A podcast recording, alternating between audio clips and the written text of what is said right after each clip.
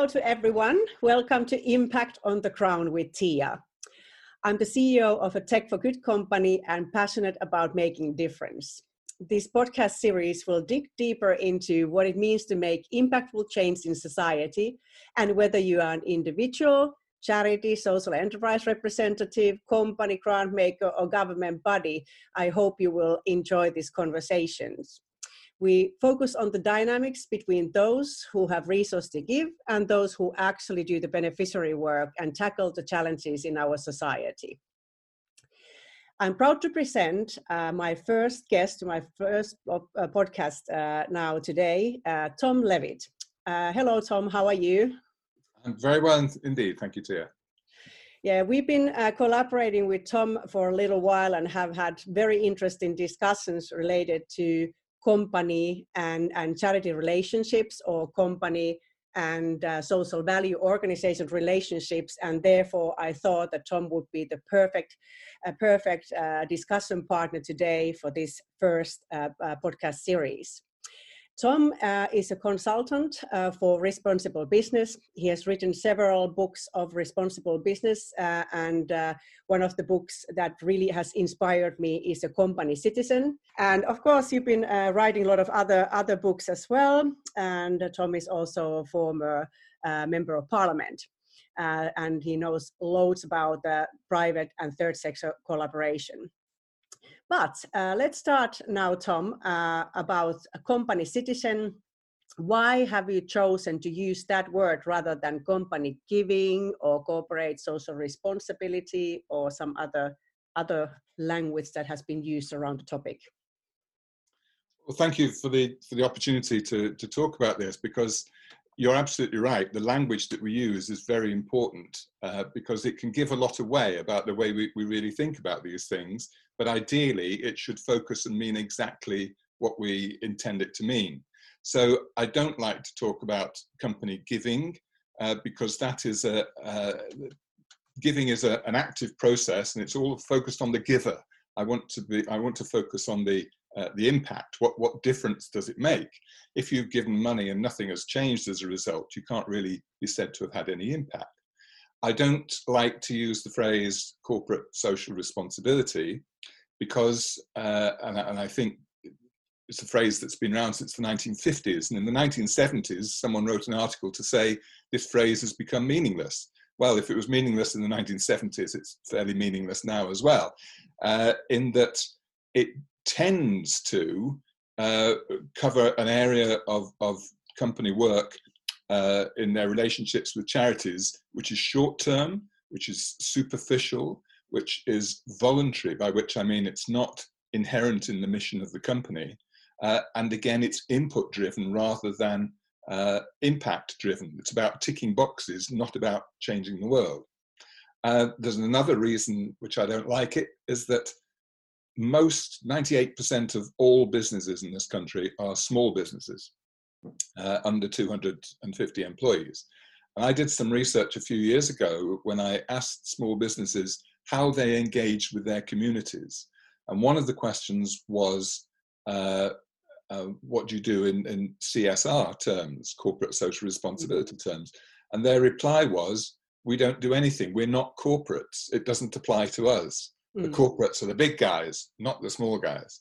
So uh, I picked the word company and I picked the word citizen because a citizen, as we all know, uh, is someone A, who looks out for their neighbors, but B, has a balance of duties and responsibilities which they need to discharge. So the company, being a, a social body, if you like, as well as an economic body, but being one which looks out for its neighbors and uh, which has duties as well as uh, rights and opportunities. Yeah, that is a, a, a good point that uh, yes, there are a lot of companies who might not be feeling comfortable with CSR in terms of their size. Maybe they think that CSR is very uh, expensive to somehow contribute and it has to be something super extensive. Or then, uh, you know, uh, also CSR might be little bit difficult uh, if you don't really get into the topic and see how you could be building it into your strategy. What does it actually mean?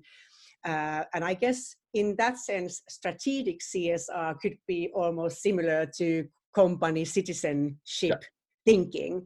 So uh, yes, I'm uh, very familiar using CSR myself and, and very comfortable using it still, but I, I really like the company citizenship kind of philosophy and also you know the language but maybe still companies are a little bit more familiar with the csr aspect but yes about the strategic approach and that's what you are now talking about let's dig in a little bit give one piece of advice to a yeah. charity approaching yeah. company and that is if you want to talk to them about csr and they send you to someone from the marketing department then it's the wrong person if they're sending it you to someone in the hr department that's much more likely to get a meaningful long-term positive relationship out of it. If it's just about marketing and ticking boxes and making the company look good, that's not what it should be for, but it, too often it is. Okay, uh, that is uh, actually a good po good point. Um, of course, all contributions are valuable, and uh, mm-hmm. and we talk a little bit later. You know, what can companies actually ask uh, as return, and and what would be ethically right, and and kind of how companies can benefit for this a little bit further. But uh, let's talk about the size of the market, kind of the CSR a little bit, and um, I have some numbers here there's no one data source that could actually verify what are we actually talking about in terms of com- companies giving uh, monetary contributions. Uh, but to uh, give anybody who is listening to this podcast, the charity sector, uh, which you know it doesn't include now social enterprises which we also talk about but charity sector uh, gets approximately 23 billion uh, pounds annually as voluntary income, which then consists of donations from individuals, uh, approximately 10 billion. Uh, and uh, then there are pretty much like five to six billion uh, worth of grants from trusts and foundations. Governments give two to three billion annually, and then companies are reported to give pretty much from three to six billion, depending on the data sources. Um, however, it's not about only money uh, companies give loads of volunteering hours, whether it's just like regular volunteering to any any task, group volunteering, but also increasingly skills-based volunteering, which is very valuable. There are very extensive production service donations uh, uh, given, and probably we have all heard quite a nice examples even during this COVID crisis, where companies have uh, distributed loads of like digital device, all kind of like software and stuff, and to help charities to actually digitalize faster and moving their services online. So um, this is kind of the uh, uh, you know a little bit about the market side size but uh, tom what would be now the the approach if if some company wants to become now really kind of uh, coherently company citizen or build a strategy meaningful csr program? How should they go about it? What are the first things to do? Very good question. Uh, i think it's worth remembering of course that 90% of all charities have uh, an income of under 100,000. So when you're talking about the billions that come into the sector, actually most of it goes to a relatively small number of, uh, of charities. Uh, and very often I think the uh, possibility that companies can uh, not only do good, but benefit uh, themselves from working very locally, particularly SMEs, uh, is, is, is, often overlooked, and clearly there are opportunities uh, to develop that.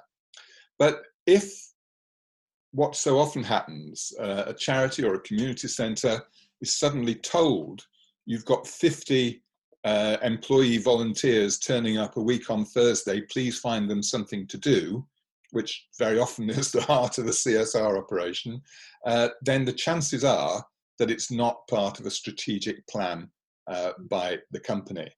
Uh, you were absolutely right to make a distinction between volunteering time um, and I, for instance, if I want to have my house decorated, I wouldn't go along to the local accountants and say, "Would you come along and decorate in your mm. own time uh, for for this for me?" I'd go to a professional decorator. But still, uh, if the company is uh, if the company is offering time, then I would first of all be quite wary. Make sure you need it, first of all. Make mm. sure you can use it properly. If they're offering skills, then that's a much better prospect because skills can change your operation. They can build you a website. They can do your auditing. Uh, that they can listen to children read. You know, all those sort of things uh, are about mm. not just using skills, but developing skills. And that's the third phase from time to skills to skills transfer. Yeah. So that you're not only building the skills within the charity, but actually the company's getting something out of it as well. Maybe the uh, the employees are experiencing using their skills in a new context. Let me give you the example of um, Boots Opticians. Yeah. Uh, they went out to uh, read to children in primary schools as part of their CSR operation, but they used a particular book which had been designed for this purpose. And the book had hidden in it eye tests. Now, children don't have the routine eye tests at school yeah. that they used to. But what these employees found was that they were picking up children with eye problems and helping them to get the help that they needed, whether it was glasses or, or, or whatever, uh, in a way which not only helped the children, but it really gave the employees a sense of mission. This is what we're here for. We're here to help children see better and therefore learn to read better. And also, I guess Boots got business as well, which is, you know, there's no harm in that either. Yeah. Absolutely, absolutely. And in fact, that's what makes a business charity partnership sustainable.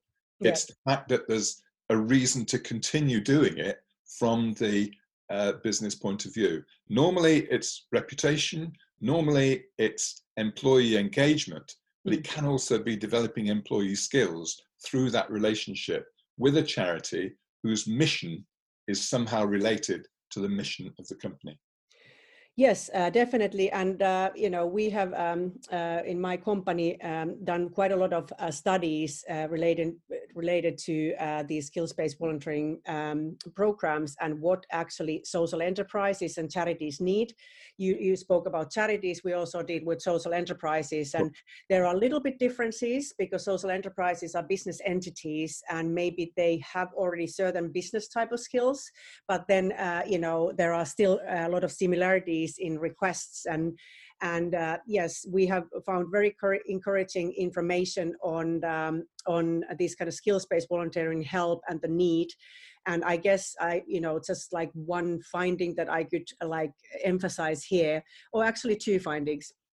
First of all, the uh, kind of if it's just an advice, you know, somebody advising you hour or two, it's nice to of course know what you should be doing but if you don't have then the capability to do it or money to do it it's kind of mm-hmm. it just creates frustration doesn't it uh, so so it should be leading to some kind of a, a, little bit more tighter collaboration maybe giving more hours to actually get things started um, i personally sometimes think that it would be good that if there would be if if a company delivers let's say uh, skills-based volunteering program and really wants to start collaborating with organizations, they could maybe uh, put in place like a small budget of this kind of expense budget.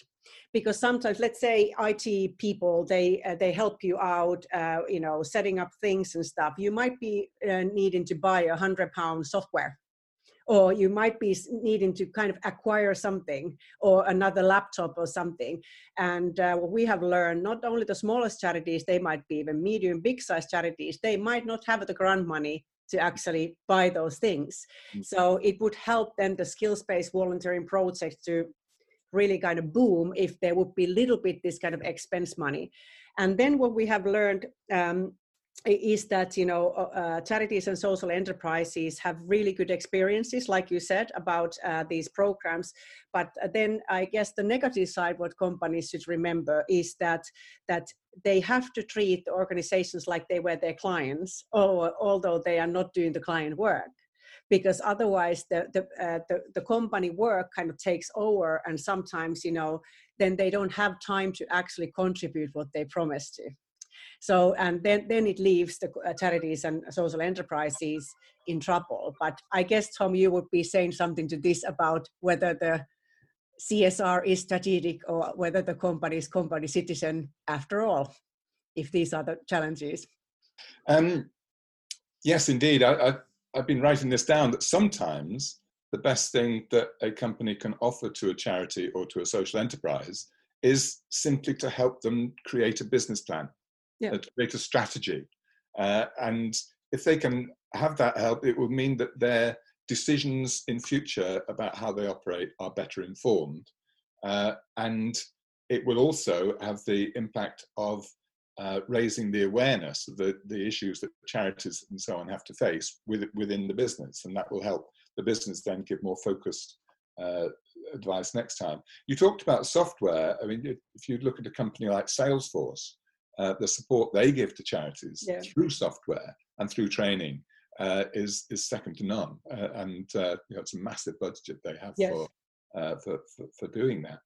Um, but I'll give you another example. Uh, this is a very well established story, but it, it's it's of a, two big organizations because most of the stories that make it out there yeah. are from big organizations. Yeah. And it's the Samaritans charity working with Network Rail.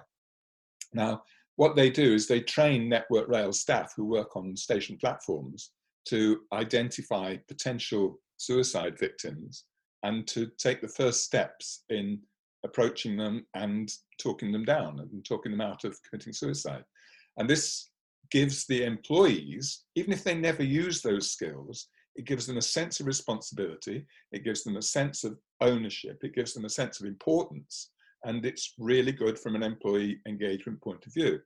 But from the company's point of view, if one person jumps in front of a train, it can cause tens of thousands, hundreds of thousands of pounds worth of disruption.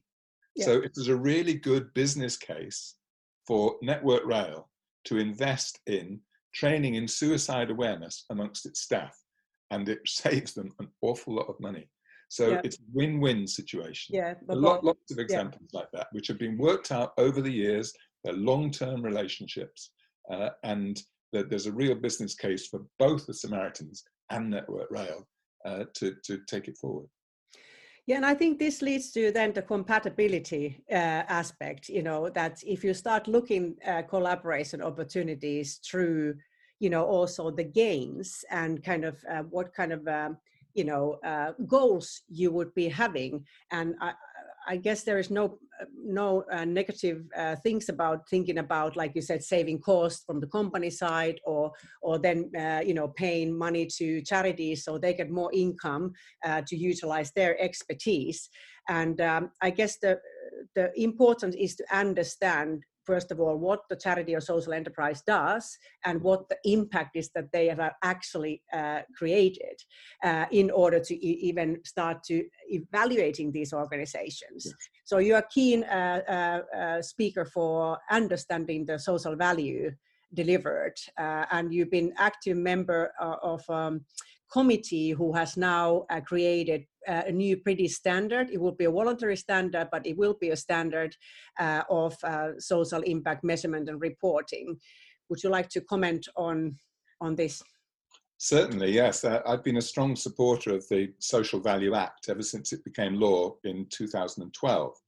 And what the Social Value Act does is it makes it possible for, I'm just literally saying what the law says, makes it possible for local and national government to use its procurement policies uh, up to a certain level for contracts over a certain size to create more social value uh, by choosing one tender over another.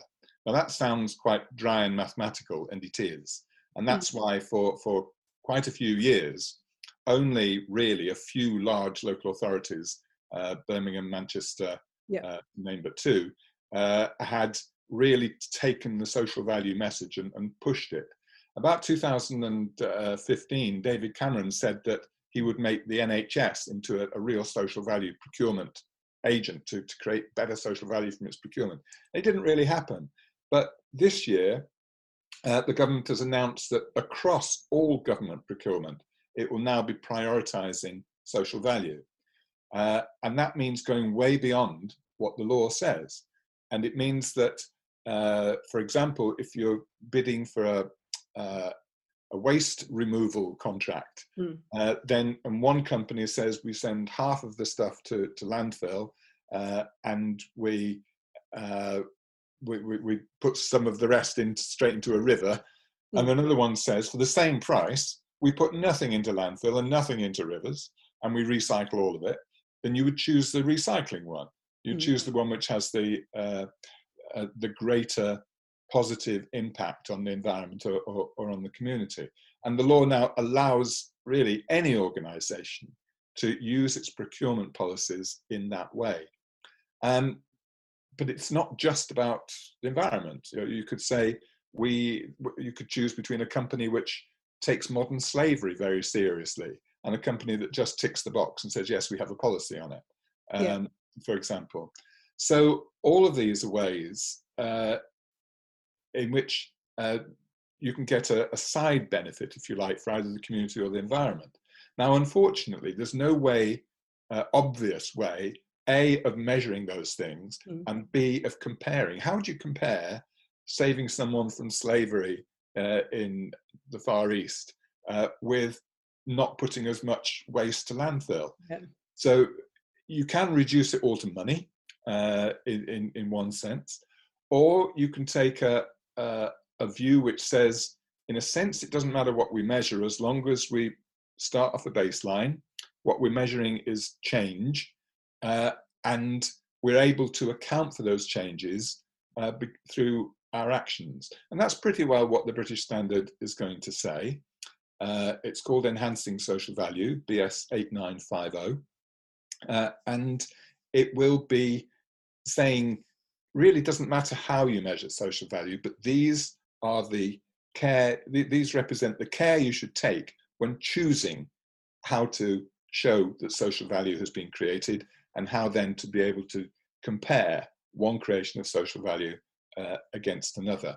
So it's, it's really uh, about a sort of disciplined approach to measurement as opposed to um, a, a rubbing a magic lamp which suddenly gives you a formula which is going to tell you exactly how much social value you've created.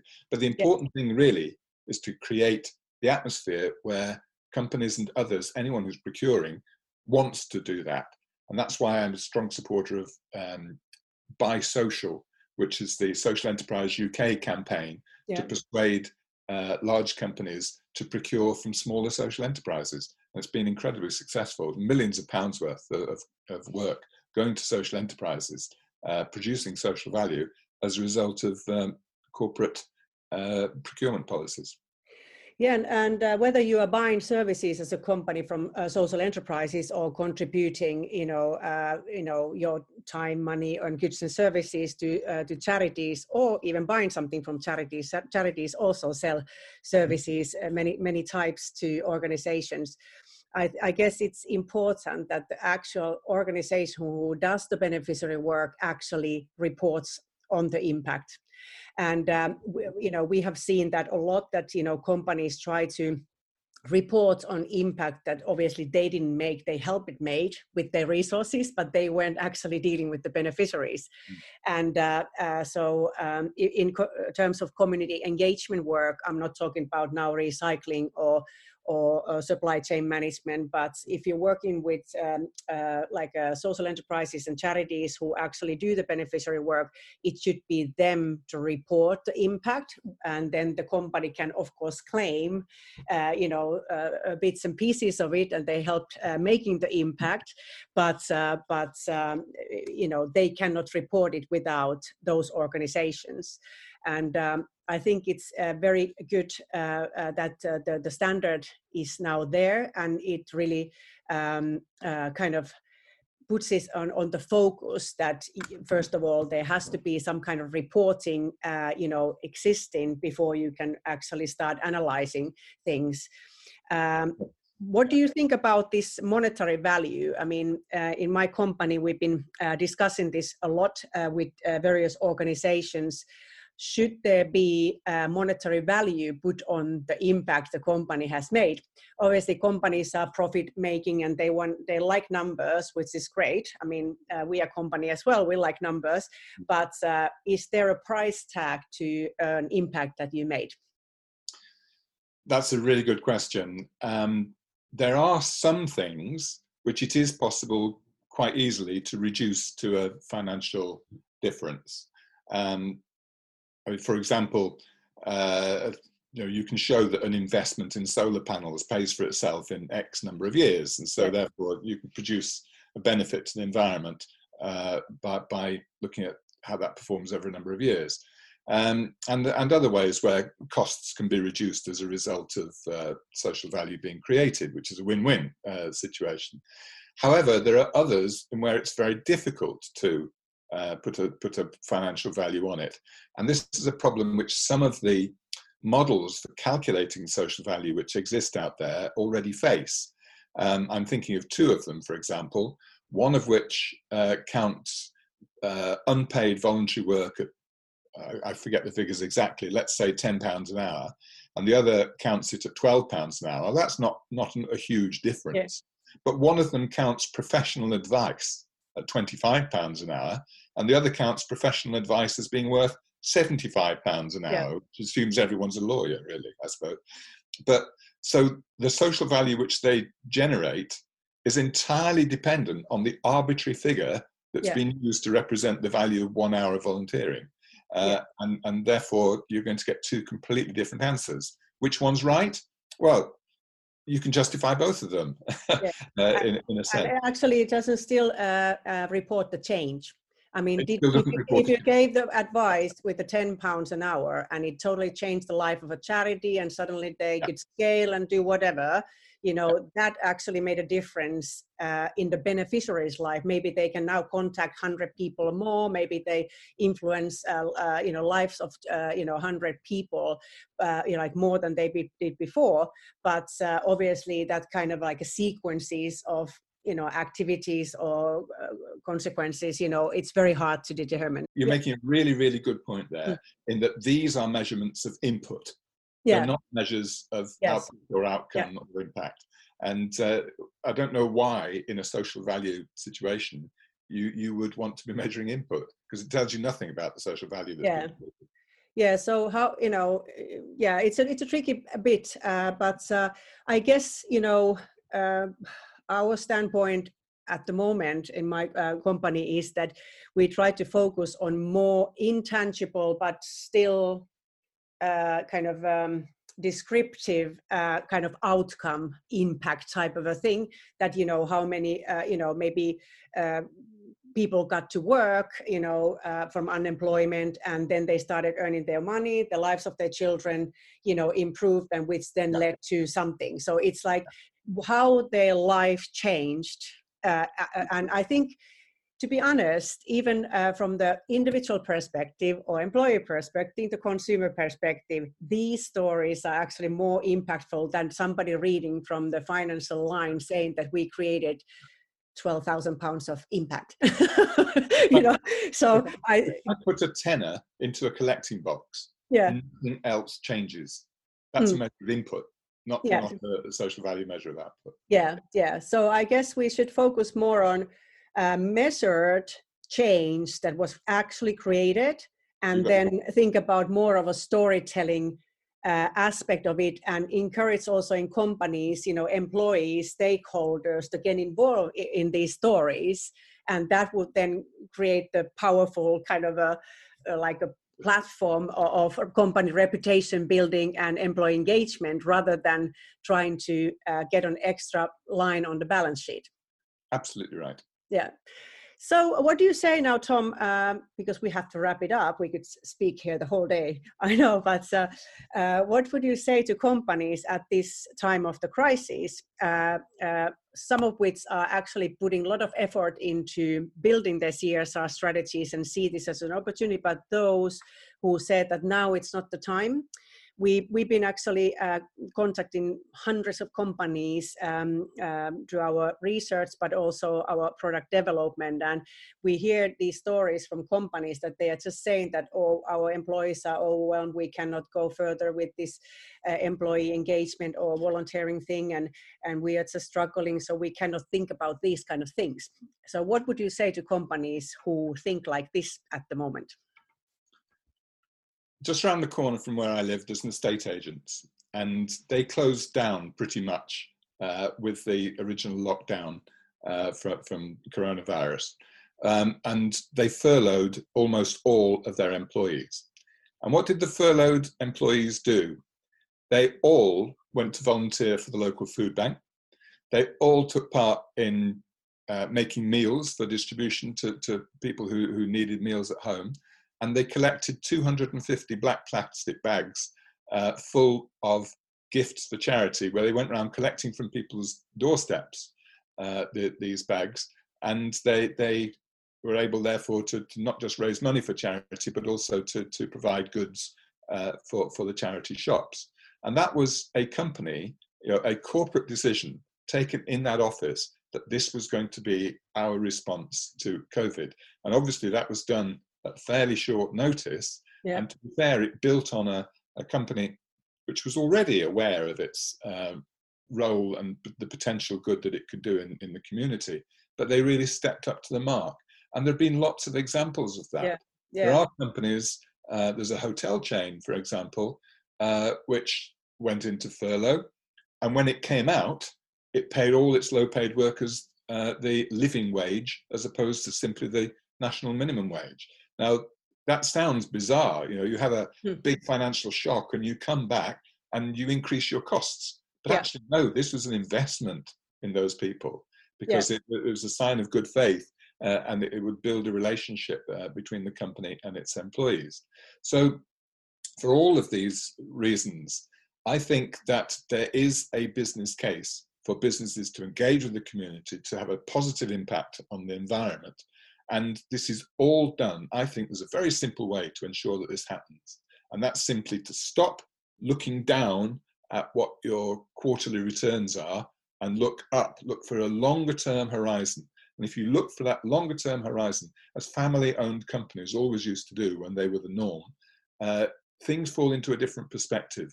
And you can see how your investments in social value uh, in all of its different uh, forms uh, will pay off not just for the beneficiaries and the communities and, and, the environment, but for the company as well. Yeah, yeah, a beautiful uh, story that, and yes, there are uh, many uh, stories that companies have that engagement within themselves that they actually want to still do things together and not just go yeah. home and, and take the time off and wait this crisis to disappear also um, you know since lots of uh, charities and social enterprises you know they have such a good knowledge in various things that affect the life of all of us whether it's mental health issues you know eating disorders illnesses uh, learning disabilities there are just vast range of topics that actually are in our each and every one of lives and that means that every company employee has them as well. So if if if the employees could be linked with that whether it's money donation skills different kind of projects to kind of collaborate these organizations it will create a lot of good within the staff and also takes care of their mental health you know and sense of purpose and stuff. So even in this time i think it might be difficult to keep up the spirit but these kind of collaborations could be a wonderful way of doing it and uh, and it would benefit the both parties. Mm-hmm. and uh, you know there is the like you said a lot of time there are products in the storage you know uh, there might be money somewhere or people would like to maybe fundraise now innovate new fundraising uh, kind of methods.